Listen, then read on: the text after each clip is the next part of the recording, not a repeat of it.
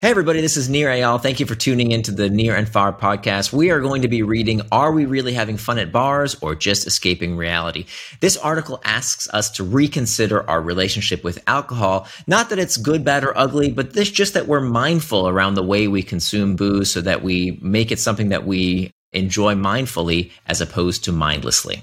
My name is Nick Gray. I'll be the co-host on this episode, and I do not drink alcohol. Nir took a break for two years off when he wrote this article, and he's recently started re-drinking alcohol, but mindfully. So we just want to give a little shout out at the beginning here that we're not here to judge you or to lecture you on drinking, but to encourage you to think about, are you really having fun or just escaping reality? Let's get into it. Are we really having fun at bars or just escaping reality? Welcome to the Nir and Far podcast. My name is Nick Gray, but we're here with Nir, who's going to comment on one of his greatest articles that I'll be reading today called Are We Really Having Fun at Bars or Just Escaping Reality? Nir, you want to say hello to everybody? Hey, everybody. Great to be here with you. And hello, Nick. It's great to see you as well. And uh, the way this works is that Nick reads through one of my articles. Nick, by the way, is a good friend of mine and the fantastic author of a wonderful book called The Four Hour Cocktail Party. It is a great read. You should absolutely check it out. Nick is here today with us to read through this article. And then we're going to pause every uh, once in a while and kind of comment on some of the research in the article and kind of some of the points and elaborate and share some of our personal experience with this topic. I can't wait. This is going to be a fun one. Are we really having fun at bars or just escaping reality? Taking a hard look at how we socialize helps us spend time the way we truly want. The coronavirus pandemic gave us a pause to ask ourselves if we really should go back to the old way of doing things. For example, many people ditched their traffic snarled commutes from work from home jobs. The pandemic also drastically altered our social lives. When bars, restaurants, and most other venues shut down, many resorted to catching up with friends and family over video calls or by taking socially distant walks. While Zoom calls leave much to be desired, it's worth asking whether the pre-pandemic way of socializing over drinks was much better. Asking ourselves some potentially uncomfortable questions about the way we get together could help us make important changes now that the world is entering the new normal, well, I'll take a break now and just say hey to Nir and sort of check in on this. We're about two and a half years after lockdown. And I find as well that people's drinking habits really have shifted. I found that during lockdown, my friends drank a lot. That's just for me. I don't know. I found a lot of people who yeah. drank a lot. Yeah. And however, I am finding in certain communities that I am in, this no or low alcohol lifestyle is really rising up, at least over the last year. Yeah, I've heard it called sober curious. That it's not, oh. you're not committing to full sobriety all the time, but taking segments, taking snips of your life and testing out where sobriety can serve you and where sometimes getting a little buzz is, it may not be such a bad thing. It can actually be a, a nice social lubricant from time to time. But I think what has changed, you're right, is that by giving us the space to test what social interactions might be like without booze, I think many people have found that actually some experiences might be better sober. And so you're absolutely right. I think we've seen a lot of evidence coming out of the scientific community now that one, it looks like it's actually worse than we thought it was for the body. And two, that the benefits that we thought we were getting from alcohol turned out to be not to be uh, that credible. That, you know, we used to think a few years ago that, oh, there's resveratrol in wine. And so we have to drink dark wine that uh, the red wine is supposed to be good for you. It turns out a lot of that research is funded by the French Vineyards Association. it turns out not to be very good research, and so a lot of the benefits turn out to be not so great. The WHO, by the way, also announced, uh, I think it was a couple years ago, that there is no safe quantity of alcohol. Yeah, I there's no safe that. quantity of alcohol. That, that. Yeah, that they used to say that like okay, a little bit's good for you, but now it turns out more and more we're seeing that it's a toxin not to bash alcohol again, uh, you know, not, I'm not necessarily saying that people should stop drinking altogether, but it is something to think about. I mean, you think about how much money, time, and effort people spend on buying organic this and healthy that. And yet we know that alcohol is a carcinogen. It is classified as a carcinogen. and yet we'll pay extra money for not only the booze, we'll pay extra money for the organic fruits. And that doesn't make any sense, right? Clearly, there's some things around alcohol that I think the general society doesn't appreciate mostly in large part because alcohol is so well marketed, right? Not just from the manufacturers, but societally, it's just such a part of interacting with people, right? You go out, you just expect to drink. And so maybe it's nice to test whether these assumptions around if it's really necessary and when it's necessary is always a good idea. Nice. I like that idea. And we're going to talk about some of our experience, your experience and my own experience with not drinking alcohol. But first, let's let's go back to the article for a couple of paragraphs. The sober test. Why do we go to bars? Of course, not everyone does, but according to a 2017 report, 51% of Americans aged 21 to 26 typically go to a bar at least once per week, followed by 42% of all millennials, 24% of Generation Xers, and 19% of baby boomers. Before rushing back to our local hangouts or standing in lines behind velvet ropes, perhaps it's worth asking what bars are really for.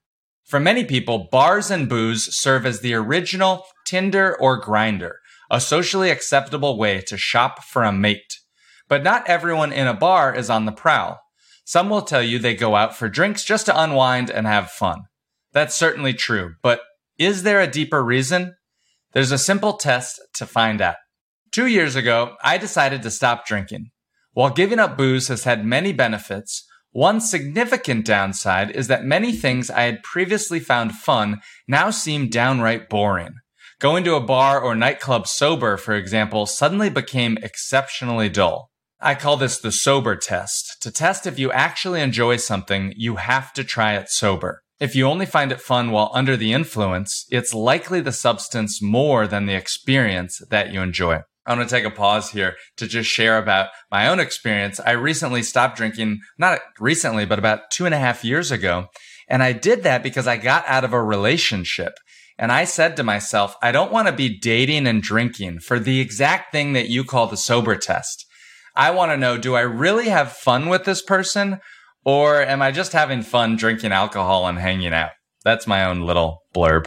Yeah, totally. I mean, I, so so I gave up drinking two years before I wrote this article. I didn't talk about why I first gave up drinking. I gave up drinking because I went to a, a dinner party and I think I had maybe three drinks for the entire night. So not, you know, not not any kind of bender. And I wore this Oura ring that gives you all kinds of information about your your body while you sleep. And it was unbelievable. I'd never seen before what just a few drinks did to my sleep. That I went from a sleep score of like 85 to like 18 and I didn't feel like I had a bad night's sleep. I thought I was getting a good night's sleep because, you know, in many ways, if you're a little bit buzzed, you feel like you're more relaxed. You, sh- you think you're sleeping better, but it turns out that the alcohol really does mess up with your deep sleep cycle, that it was all very low quality sleep. And so it wasn't very restorative. And I never knew that it could have that big of an impact, even when it was just a, a few drinks. It wasn't a big deal. And so that's when I said, wow, this is, this is actually affecting me physiologically more than I'd like. And then I think what was interesting is that as I wrote in the article, things that I thought were fun turned out to be just like you said, an excuse to drink, right? like an excuse to get out of our head here. And so that's where I came up with this sober test of wow, I, I didn't realize that most bars are just really boring unless you're on the hunt for a mate. Like the reason we, I think maybe it, it's, I had it in reverse. I, I thought, I thought we go to bars to drink, but now I'm thinking we have to drink because when we go to the bar, it's so freaking boring. We need something to do. so that's where I came up with a sober test idea. Side note, have you ever been to a bar in the daytime when it's like super bright and the light, it just looks, I don't know, a lot of them look sad. disgusting. Yeah. yeah, it does look pretty sad. Yeah, then there's a reason sad. that we'll talk about this a little bit, but there's a, definitely a reason they turn down those lights. So back to the sober test. The same test can be applied to all kinds of activities and even to your relationships. Do you still enjoy your time with that friend or lover when you're both sober? And while I hate to be a buzzkill, you may find that other things you thought you genuinely enjoyed are mostly just an excuse to drink. Take spectator sports. Can you get through nine innings of a baseball game sober? Ever tried watching golf without a drink? Good luck. Of course, some sports fans love the intricacies of the game enough to get through it dry. More power to them, but I sure couldn't. I wasn't alone. One study found 40% of spectators at baseball and football games are on the sauce. Another poll found that 8 out of 10 Americans watch sports on TV at home with a drink in their hand. Many people can't dance unless they're drunk. Fellow members of the self-conscious club have been having trouble letting loose for thousands of years. The Roman philosopher Cicero said more than 2,000 years ago, almost nobody dances sober unless they happen to be insane. What about karaoke? When was the last time you got on stage sober to sing a cringe-worthy rendition of Don't Stop Believin'? Hmm. I wonder why that is. Of course, there's nothing wrong with any of these pastimes. I'm no prohibitionist or killjoy. Sports, dancing, and singing are wonderful, and we should all enjoy them more often, not less. But if these activities are inherently fun, which I believe they can be, why do so many of us need to drink to do them? Something's amiss. Too often, what's really driving us is a need for escapism promoted by the multi-billion dollar liquor industry that relies on selling an illusion. Yeah, I mean, it is a multi-billion dollar industry. There's nobody out there that's supporting sobriety, really. They're certainly not a multi-billion dollar industry.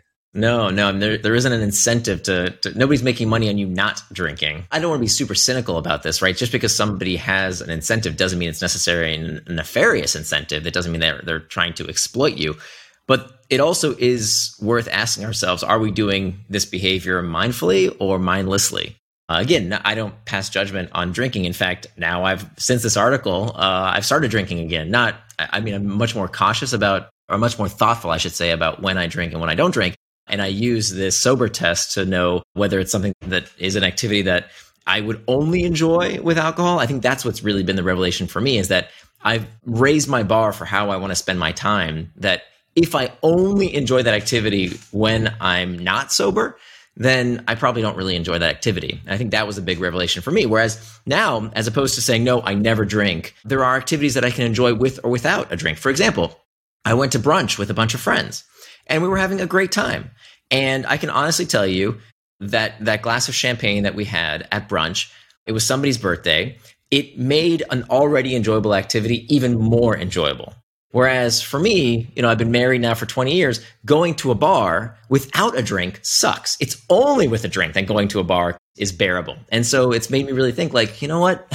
Maybe I should figure out how to deal with my FOMO and realize that bars aren't really my thing anymore. And that's okay. Remember our podcast last week where we talked about that same idea with the phone, where when you were more mindful of what experiences you wanted to use, it's almost like this is arguing for the same thing to be more mindful of your drinking experience. Is that a correct thesis? Yeah, you're absolutely right. That it was uh, when I took off those two years from drinking.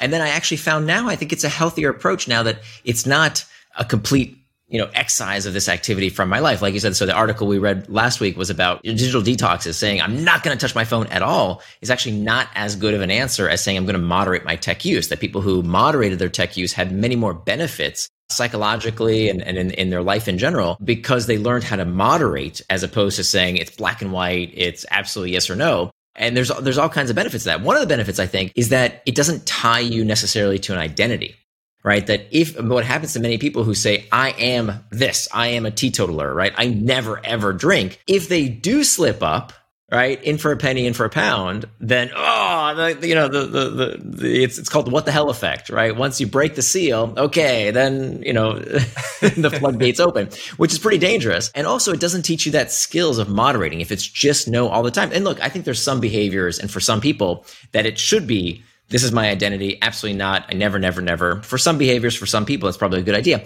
But again, it's the right tool for the job that maybe, at least for me, I think maybe it's a better approach to say it's not never, never, never. It's only in certain occasions, as per this sober test that we talked about earlier. What about for you? Because you you gave it up for a couple years, and w- where are you now?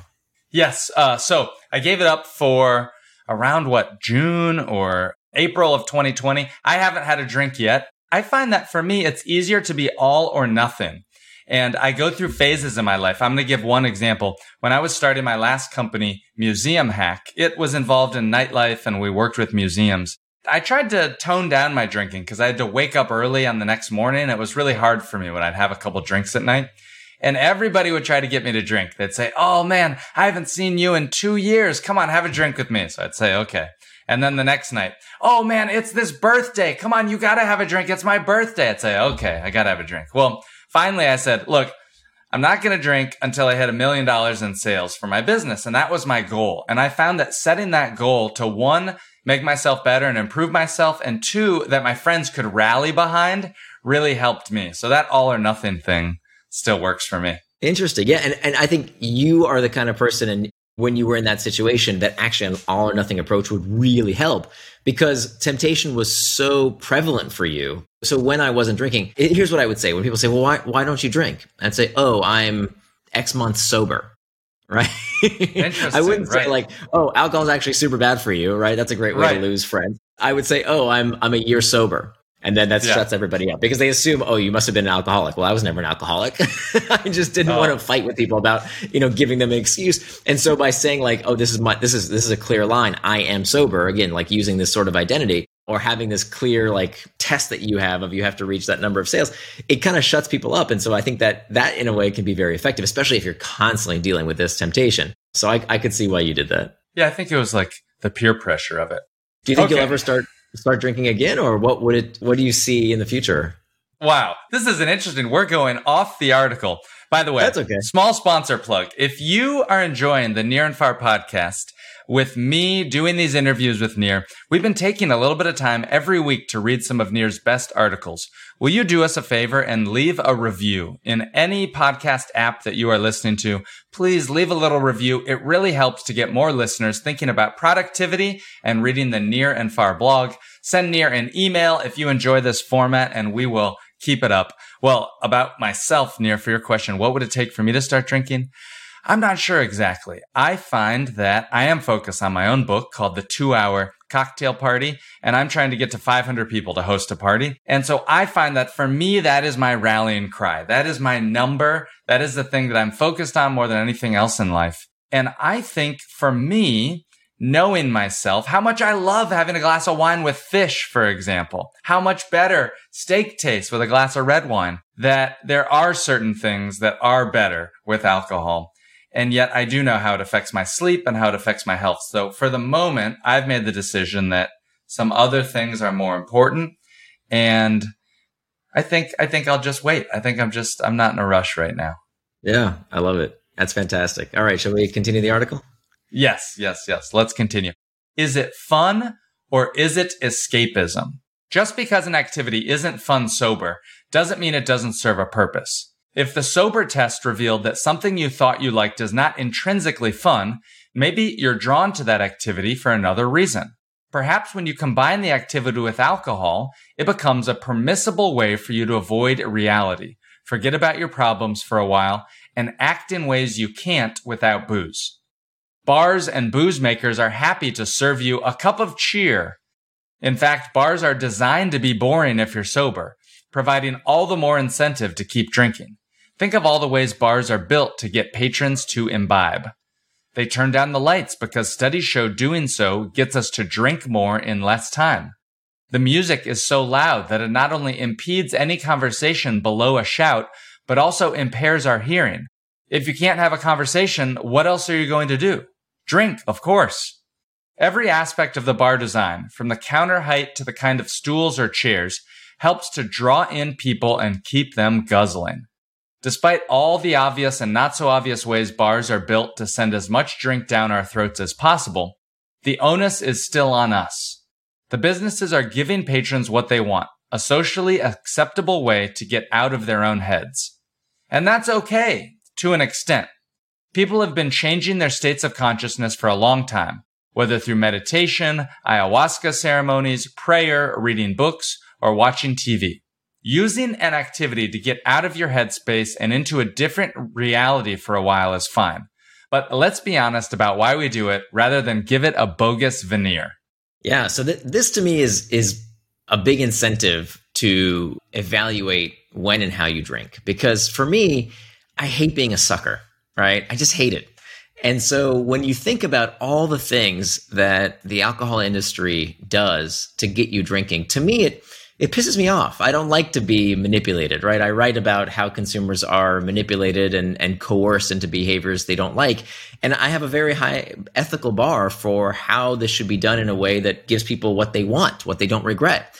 And if there's one product that people constantly regret consuming, it's alcohol. You always hear people say, "Oh, I drink too much," like, really and, and, people constantly regret. And of course, you know, we, for, but for some reason, it's not cool to point a finger at like all the bad things that the alcohol industry does to us. It's considered antisocial to not consume or to even question the ways that, like, you know, like I wrote in the article that that bars are engineered. This is not by mistake, folks. Like they are engineered over hundreds of years now. They've figured out how to get you to drink as much as possible, and they don't care if if if it's good for your life or not. That's not their business. Their business is to sell more booze.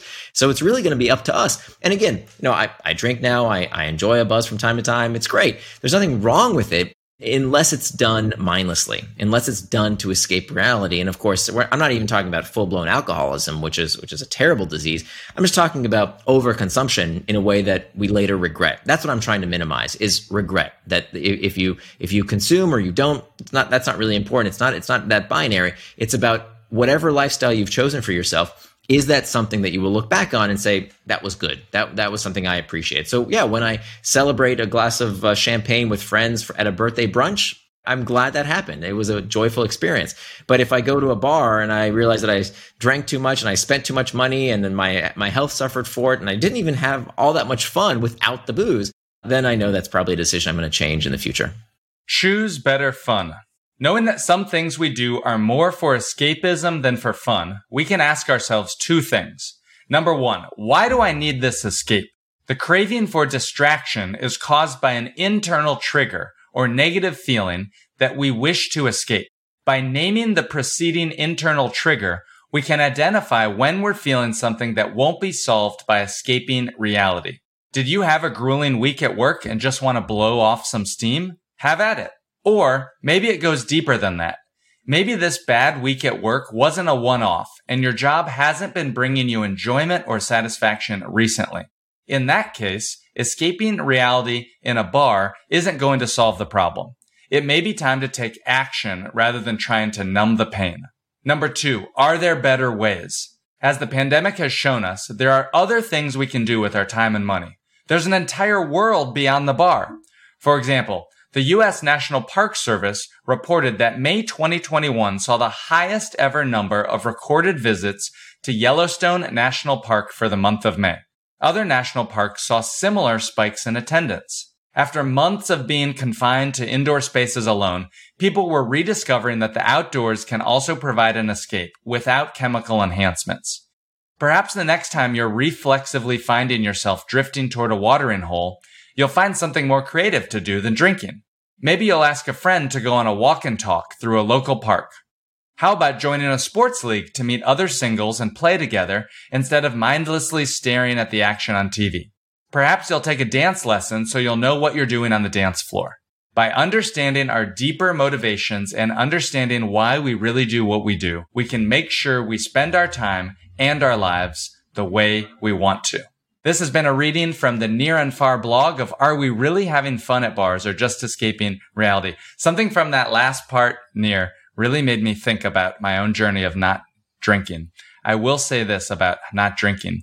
There is no easy way to turn off and almost immediately go into relaxation mode. There's nothing that I have found that was as effective as the I'm sure I'm sure there's other substances out there that I could explore, but the chemical way of having a drink to immediately shift from in stress zone to sort of this relaxation, you really have to work for that in the sober lifestyle. I was curious if you had any thoughts or yeah. something else. yeah. It's a great point, and maybe that's why we shouldn't drink for that exact reason that it's a shortcut, that maybe it's not supposed to be easy. We have emotions as signals to tell us intuitively to feel things. Should that I mean that's the pr- reason we have emotions in the first place right? When we have that that spidey sense almost of i'm feeling something i'm not really sure why what's going on in my life that i should bring attention to that feeling. That's why they're there. So in a way numbing your feelings is a fantastic way to not get those signals. If you're feeling sadness, if you're feeling doubt, if you're feeling fear, if you're feeling stress, they are trying to tell you to change something about your life.